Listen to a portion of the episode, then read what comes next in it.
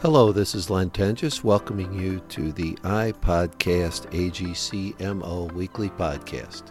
In each episode, we'll feature information about a contractor, specialty contractor, supplier, contracting agency, owner, or legislative or regulatory issue pertinent to the construction industry in Missouri.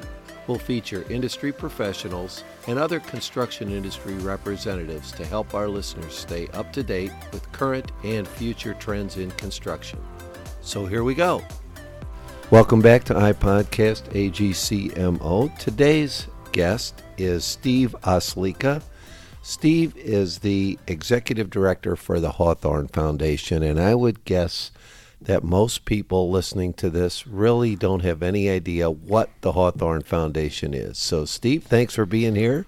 Thank you, Len, and, and uh, thanks to all the members of AGC for their investment and commitment to Hawthorne and its mission. Could you uh, talk a little bit about what Hawthorne is, what Hawthorne does, what it's all about? Sure thing. We were founded in 1982 by then Governor Kit Bond. The main thrust was to encourage the business labor and academic community to support the sitting governor in an effort to attract, retain, and develop business in the state of Missouri, and hopefully do so without taxpayer expense being involved. So every governor has, since then Governor Bond, has put their stamp on Hawthorne, and we've evolved into an organization that supports a lot of different government initiatives depending on the sitting governor's priorities, but always keeping our core mission from the beginning about attracting business and keeping it here. So, this is a private foundation that works with the governor to really promote economic development and do some things that maybe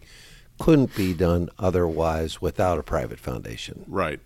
Our investors include key stakeholders in that mission. So, the utility companies, the railroads, a number of construction companies, you know, obviously uh, yourselves at AGC, labor management consortiums like the Electrical Connection, and then the major universities in the state, and also the uh, Community College Association of Missouri.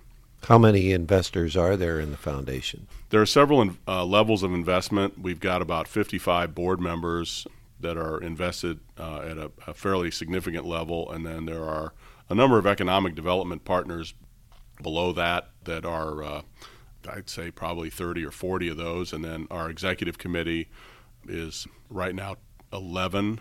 So there's a significant presence within Hawthorne statewide.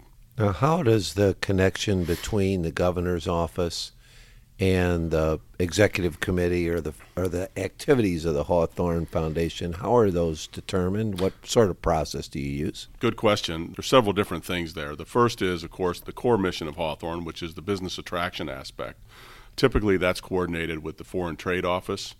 They will set up one or two trade missions per year, and then they coordinate the costs and the itinerary with us in concert with the governor's office. And then also, the governor's office will get in touch with us regarding initiatives that they want to establish that they want us to sponsor. So, for example, task forces. We had a number of governors' task forces over the last two years.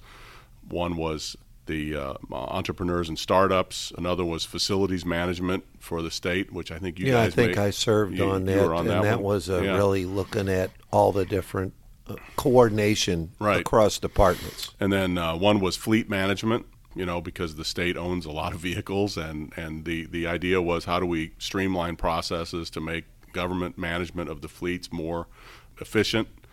Hawthorne has sponsored those initiatives so that we, we help bring in the the, uh, the talent, and then we facilitate the, the costs for those uh, mm-hmm. for those things. And then the, the latest two big initiatives that were started under Hawthorne sponsorship was Talent for Tomorrow, which uh, folds right into the governor's priority of workforce development, and then Best in Midwest, which was a complete restructuring and realigning of the uh, the mission of the Department of Economic Development to get it more laser focused on what they're supposed to be doing, which is economic development. There was a lot of other things in that bucket that they've moved out into other departments within state government. So uh, we've been very busy the last couple years. Plus, we did a number of trade missions. You know, since I've been here, you know, Governor Greitens went on a couple, and Governor Parson this year has gone on uh, a couple. One to Europe, and then one to Australia. And I can I can touch on those with some specifics if you like. Sure. as Well, let, let's talk about this talent for tomorrow thing that you're involved in. And obviously, workforce is a big issue for every industry, for construction, for everyone. So, what is the process for there? What sort of direction is that headed? they formed you know a task force to uh, assist the governor basically in, in trying to overcome this two-edged sword of we have low unemployment which is really nice but with that comes a challenge which is companies like the ones that are invested in AGC clearly are going to have a challenge of getting good people and the union halls as well are you know concerned about getting more people in and, and getting them trained And this um, is across other industries too. You talked about all the other investors, Absolutely. Ameren and the railroads, Yep. and over the last year, that's one of the reasons why we've been able to get some of our investors to really upgrade their investment because they really are bought into, you know, the idea of supporting that talent for tomorrow.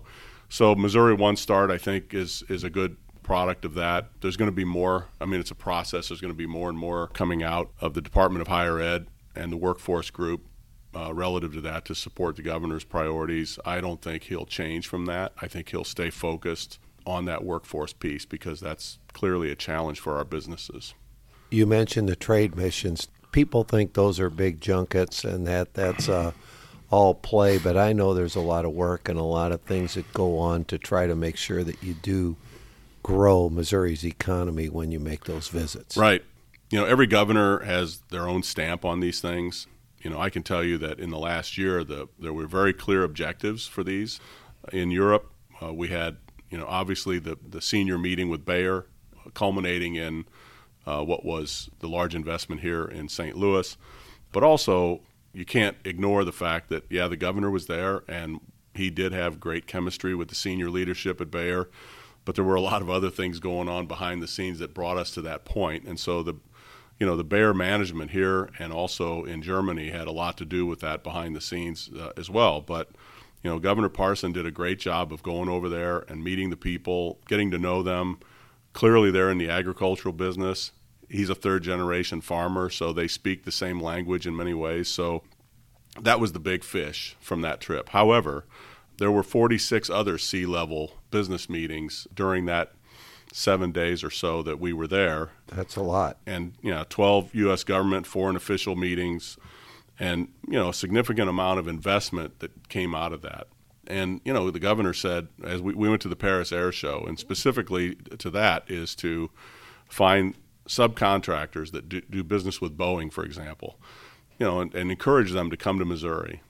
We'd like to have their workers here. We'd like to have their business here, but we'd also like to support our major manufacturing so that perhaps a subcontractor to Boeing might be a little bit more competitive if they're down the road versus you know, overseas. Right.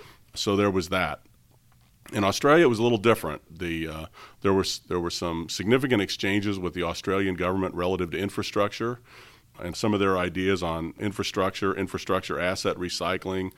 There were a number of C-level business meetings, but also we dealt with some aerospace and defense there because the Australians do buy a lot of, of our defense products. And then we had uh, meetings with uh, BlueScope Steel, which has three Missouri plants. And then again, uh, a meat processing company that has offices and operations all over Asia and Australia. They were interested in locating in the United States.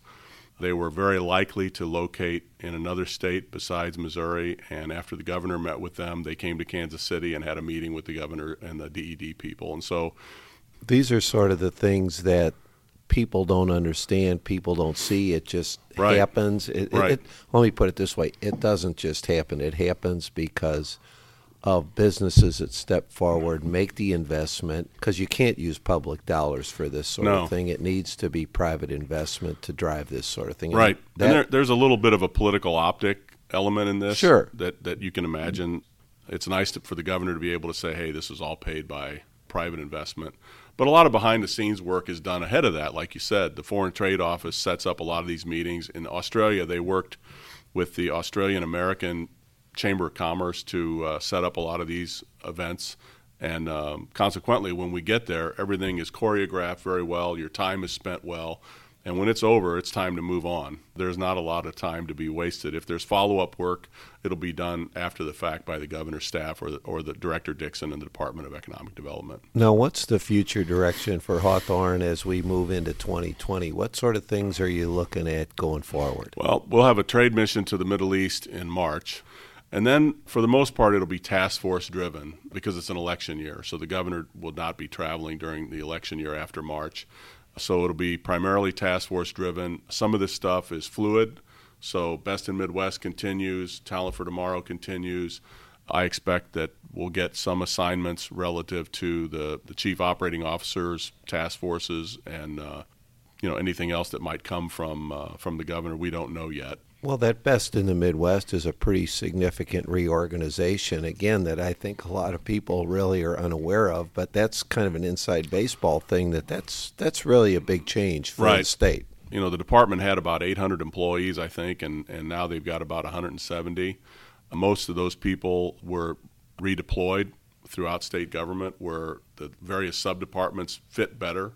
Uh, there were a number of retirements, et cetera. But anyhow, that department is now very much laser focused, and they can do what they set out to do from the beginning, which is retain businesses and work with our businesses here in the state to make them healthier. And, and that's really what Director Dixon wanted to do when he came in. So, you know, mission is being accomplished. Now, Steve, you're not doing this with tens of millions of dollars and a staff of 45 people. I know you run pretty lean. So, why don't you talk a little bit about the operations side Sure. of Hawthorne Foundation? you know, there's a basically a triumvirate when it comes to this economic development game. The DED works with Hawthorne. Hawthorne has an outreach arm called the Missouri Partnership.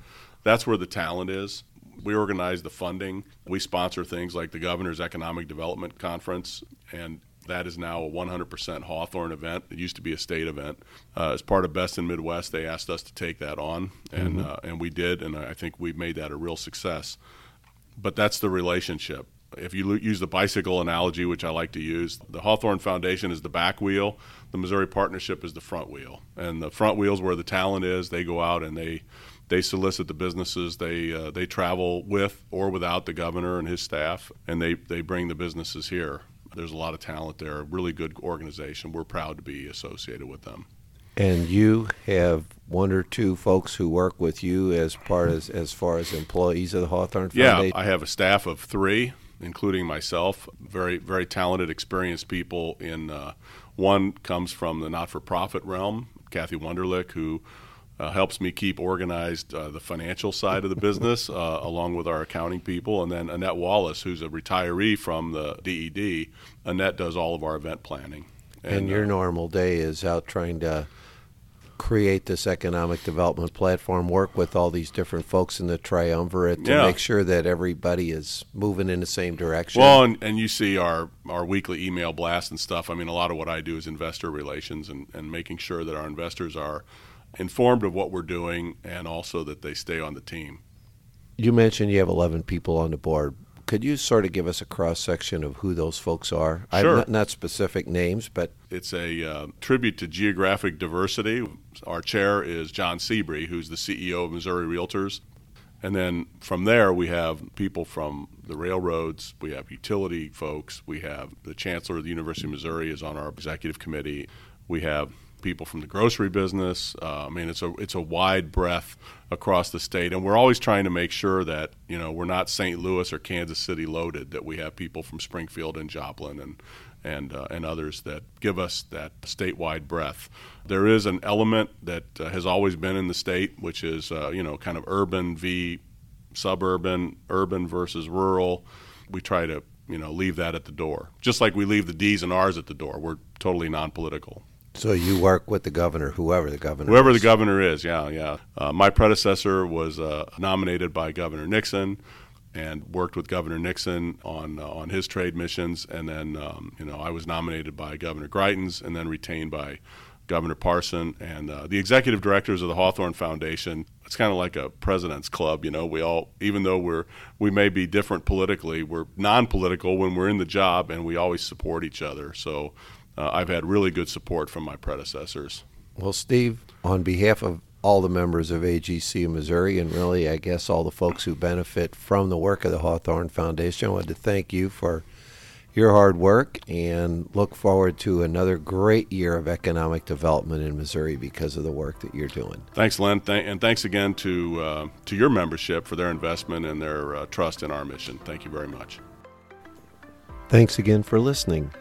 It's easy to subscribe to iPodcast AGCMO on any podcast platform, or you can always download any edition of iPodcast AGCMO at our website, www.agcmo.org. Thank you.